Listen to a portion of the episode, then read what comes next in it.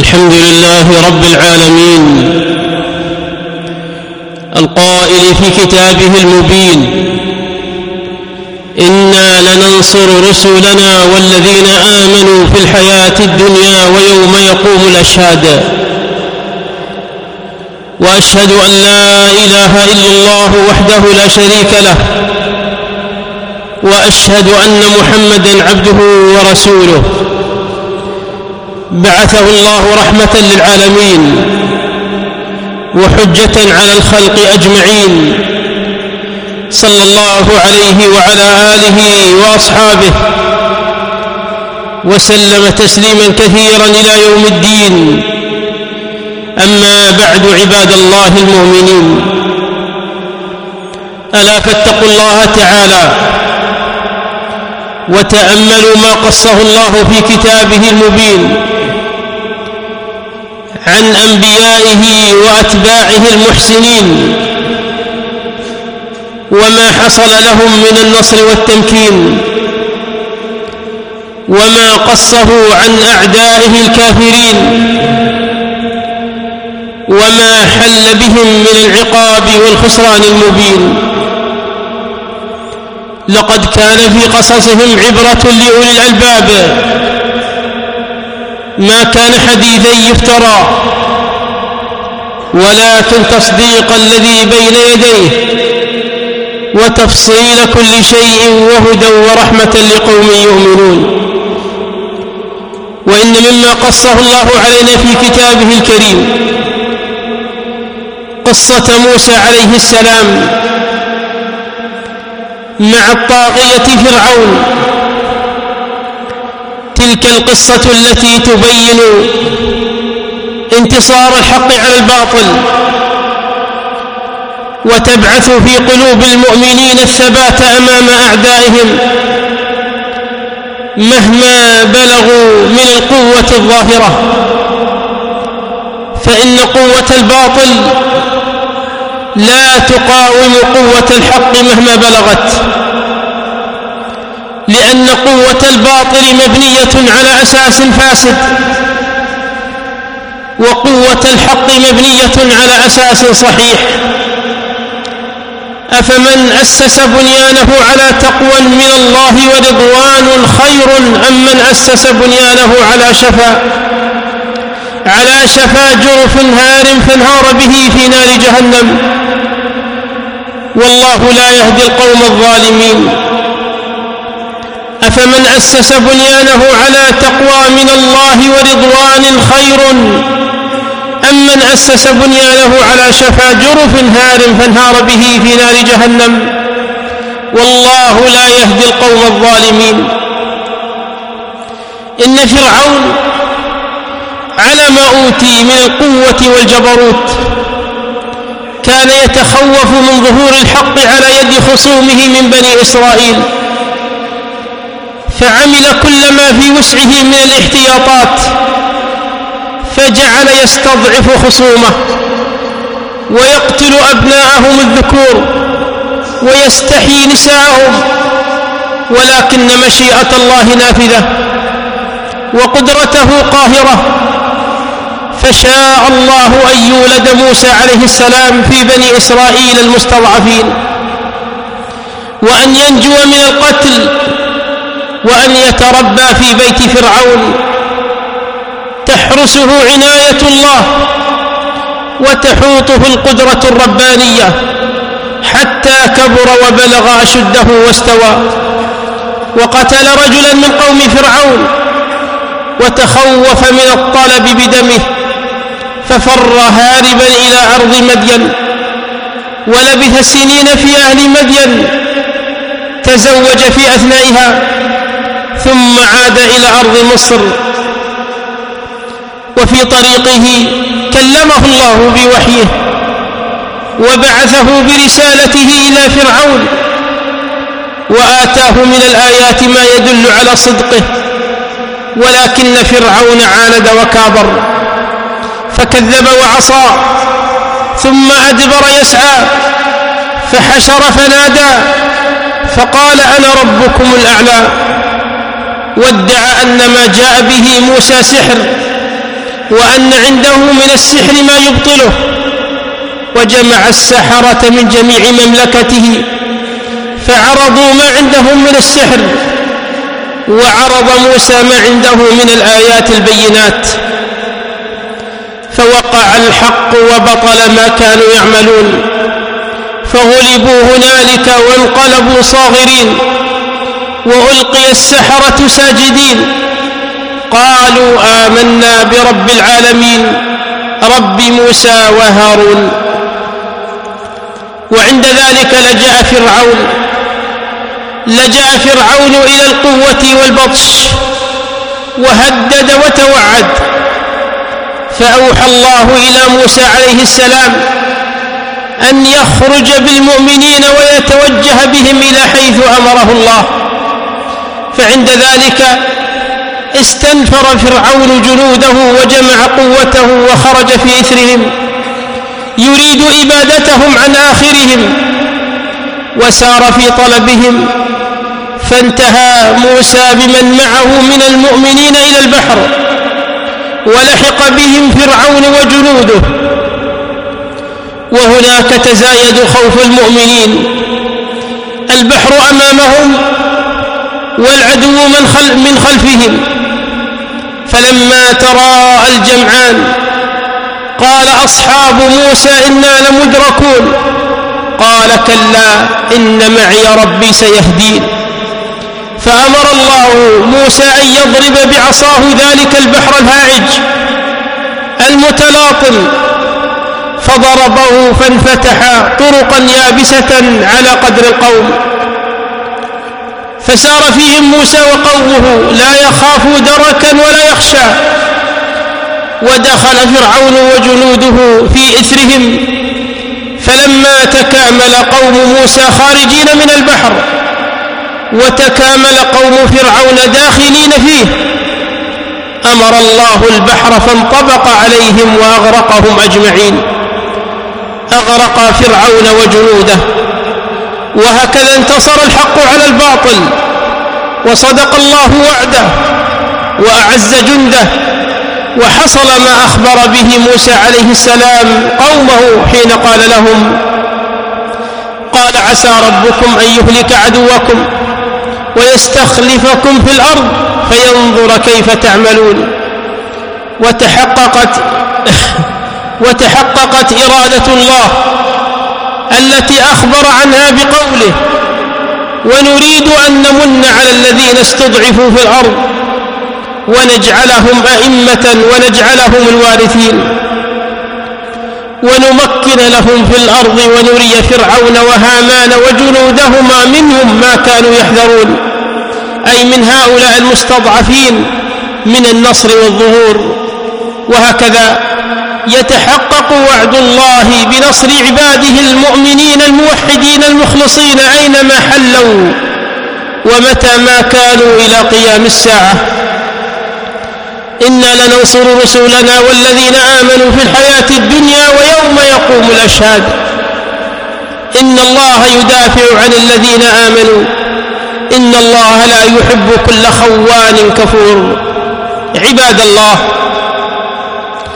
لقد حصل هذا الحدث العظيم والذي أنجى الله فيه موسى وقومه وأغرق فرعون وقومه في اليوم العاشر من شهر الله المحرم وهو يوم عاشوراء فهو يوم له فضيلة عظيمة وحرمة قديمة.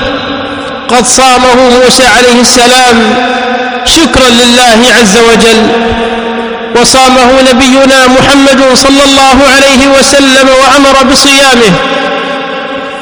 ففي الصحيحين عن ابن عباس رضي الله عنهما قال قدم النبي صلى الله عليه وسلم المدينة فوجد اليهود صياما يوم عاشوراء فقال لهم رسول الله صلى الله عليه وسلم ما هذا اليوم الذي تصومونه؟ قالوا هذا يوم عظيم أنجى الله فيه موسى وقومه وأغرق فرعون وقومه فصامه موسى شكرا فنحن نصومه. فقال رسول الله صلى الله عليه وسلم فنحن أحق وأولى بموسى منكم. فصامه رسول الله صلى الله عليه وسلم وأمر بصيامه. وفي صحيح مسلم عن أبي قتادة أن رجلا سأل النبي صلى الله عليه وسلم عن صيام يوم عاشوراء فقال أحتسب على الله أن يكفر السنة التي قبله. وقد عزم النبي صلى الله عليه وسلم في آخر عمره على أن لا يصومه مفردا بل يضم إليه يوما آخر مخالفة لأهل الكتاب في صيامه. ففي صحيح مسلم عن ابن عباس رضي الله عنهما أنه قال حين صام رسول الله صلى الله عليه وسلم عاشوراء وأمر بصيامه قالوا يا رسول الله إنه يوم تعظمه اليهود والنصارى. فقال رسول الله صلى الله عليه وسلم فإذا كان العامل فإذا كان العام المقبل إن شاء الله صمنا اليوم التاسع. قال فلم يأت العام المقبل حتى توفي رسول الله صلى الله عليه وسلم. وفي مسند الإمام أحمد. عن ابن عباس رضي الله عنهما عن النبي صلى الله عليه وسلم قال صوموا يوم عاشوراء وخالفوا اليهود. صوموا قبله يوما وبعده يوما. وفي رواية يوما صوموا قبله يوما أو بعده يوما فيستحب صيامه وصيام يوم قبله أو يوم بعده اقتداء بأنبياء الله واتباعا لسنة رسول الله صلى الله عليه وسلم وطلبا لثواب الله. بارك الله لي ولكم في القرآن العظيم. ونفعني وإياكم بما فيه من الآيات والذكر الحكيم. أقول ما تسمعون وأستغفر الله لي ولكم فاستغفروه إنه هو الغفور الرحيم.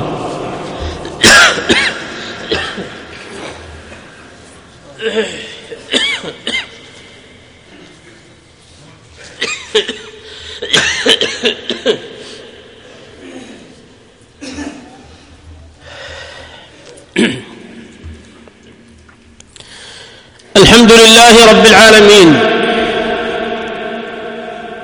والصلاة والسلام على رسول الله وعلى آله وأصحابه أجمعين. أما بعد عباد الله فإن المسلمين المتبعين للرسول صلى الله عليه وسلم يقتصرون على هدي رسول الله صلى الله عليه وسلم في في عبادته. يقتصرون على سنته وهديه وعبادته. ولا يقعون في الإفراط والتفريط. وإن من خالف هديه واتبع واتبع هواه واتبع البدع والمخالفات يقع منه في يوم عاشوراء ما يكون مخالفا لهدي النبي صلى الله عليه وسلم. إن الرافضة أعداء الإسلام أينما كانوا وأينما حلوا هم أعداء للسنة وأهلها مخالفون للإسلام مخالفون للرسول صلى الله عليه وسلم. إن نظرت إليهم دينيا فهم على عقيدة اليهود والمجوس. يفعلون ما تهواه أنفسهم. انظروا ماذا يفعلون بيوم عاشوراء. يخالفون هدي الرسول صلى الله عليه وسلم. ويدعون أن هذا اليوم يوم قتل فيه الحسين والحسين بريء من تلك الأوجه القذرة. يفعلون من الشنائع والأباطيل ما يكون سخرية عليهم من قبل العالمين. وإن جئتهم سياسيا فألد أعدائهم السنة وأهلها. يقاتلون أهل الإسلام أهل الإسلام أينما حلوا؟ وما من مصيبة تحل بالمسلمين عبر التاريخ. وما من مصيبة حلت على المسلمين عبر التاريخ إلا, إلا والرافضة من ورائها. قتل عثمان بن عفان كان من وراء ذلك. عبد الله بن سبأ اليهودي الذي ادعى التشيع وحب آل البيت. والحرب التي والتي صارت بين علي ومعاوية رضوان الله عليهم جميعا من وراء عبد الله بن سبأ ومن ادعوا التشيع لآل البيت. والحروب الصليبية التي جاءت على المسجد الأقصى واستحل النصارى بيت, بيت الله الأول والقبلة الأولى للمسلمين. هم الرافضة الذين حرضوا اليهود والنصارى على غزو المسجد الأقصى. وسقوط, وسقوط بغداد في الدولة العباسية الأولى كان من ورائها ابن العلقمي الرافضي الخبيث. وسقوط بغداد في هذا العصر من ورائه الشيعة الإيرانيين الذين سلموا أمريكا العراق واليوم. أعادوا الكرة. أولئك الشيعة الحوثيون الذين هجموا على إخواننا في اليمن في هذه الأيام في مركز دماج في اليمن. الذي هو مركز قام على السنة على يد الشيخ مقبل الوادعي رحمه الله تعالى. ولا زال قائما على السنة والتوحيد والحديث. فتكالب أولئك القردة. أحفاد اليهود على قتل طلاب العلم وأهل السنة في اليمن. ولا زال القتال جاريا هناك هؤلاء الأخباث هؤلاء الأخباث عبر التاريخ عدوهم الأول السنة وأهلها ولا زالوا يخططون لحرب الإسلام. يقتلون أهل السنة. انظر ماذا يفعلون. ماذا فعلوا بأهل السنة في العراق؟ ماذا فعلوا بأهل السنة في سوريا؟ واليوم يفعلون بإخواننا أهل اليمن أهل السنة يقتلونهم ويأتيهم الدعم من إيران. هم يوالون بعضهم بعضا ويغضبون على عقيدتهم. ونحن الأولى بنا نحن المسلمين أهل السنة أن يكون بيننا ولاء ولحمة وتعاون. ونصر لبعضنا بعض. فنسأل الله تعالى كما جعل الله كما جعل الله يوم عاشوراء نصرا لموسى عليه السلام على الملحد فرعون وقومه. نسأل الله تعالى أن يجعل يوم عاشوراء نصرا لأهل السنة في اليمن. ونسأل الله تعالى أن يجعل يوم عاشوراء نصرا لأهل السنة في سوريا على البعثيين الزنادقة النصيريين. ونسأل الله تعالى أن يجعل يوم عاشوراء نصرا لأهل السنة في العراق وفي كل مكان. اللهم انصر الإسلام والمسلمين في كل مكان يا رب العالمين. اللهم أقم راية الجهاد على أهل الباطل يا رب العالمين. اللهم أقم راية الجهاد على أهل الباطل يا رب العالمين. اللهم انصر إخواننا الذين يرفعون راية الجهاد. اللهم انصر إخواننا أهل السنة الذين يرفعون راية الجهاد. يريدون أن يقيموا دينك ويعز سنة نبيك صلى الله عليه وسلم. اللهم كن لهم اللهم كن لهم وعونا لهم يا قوي يا عزيز يا ذا الجلال والإكرام. والحمد لله رب العالمين.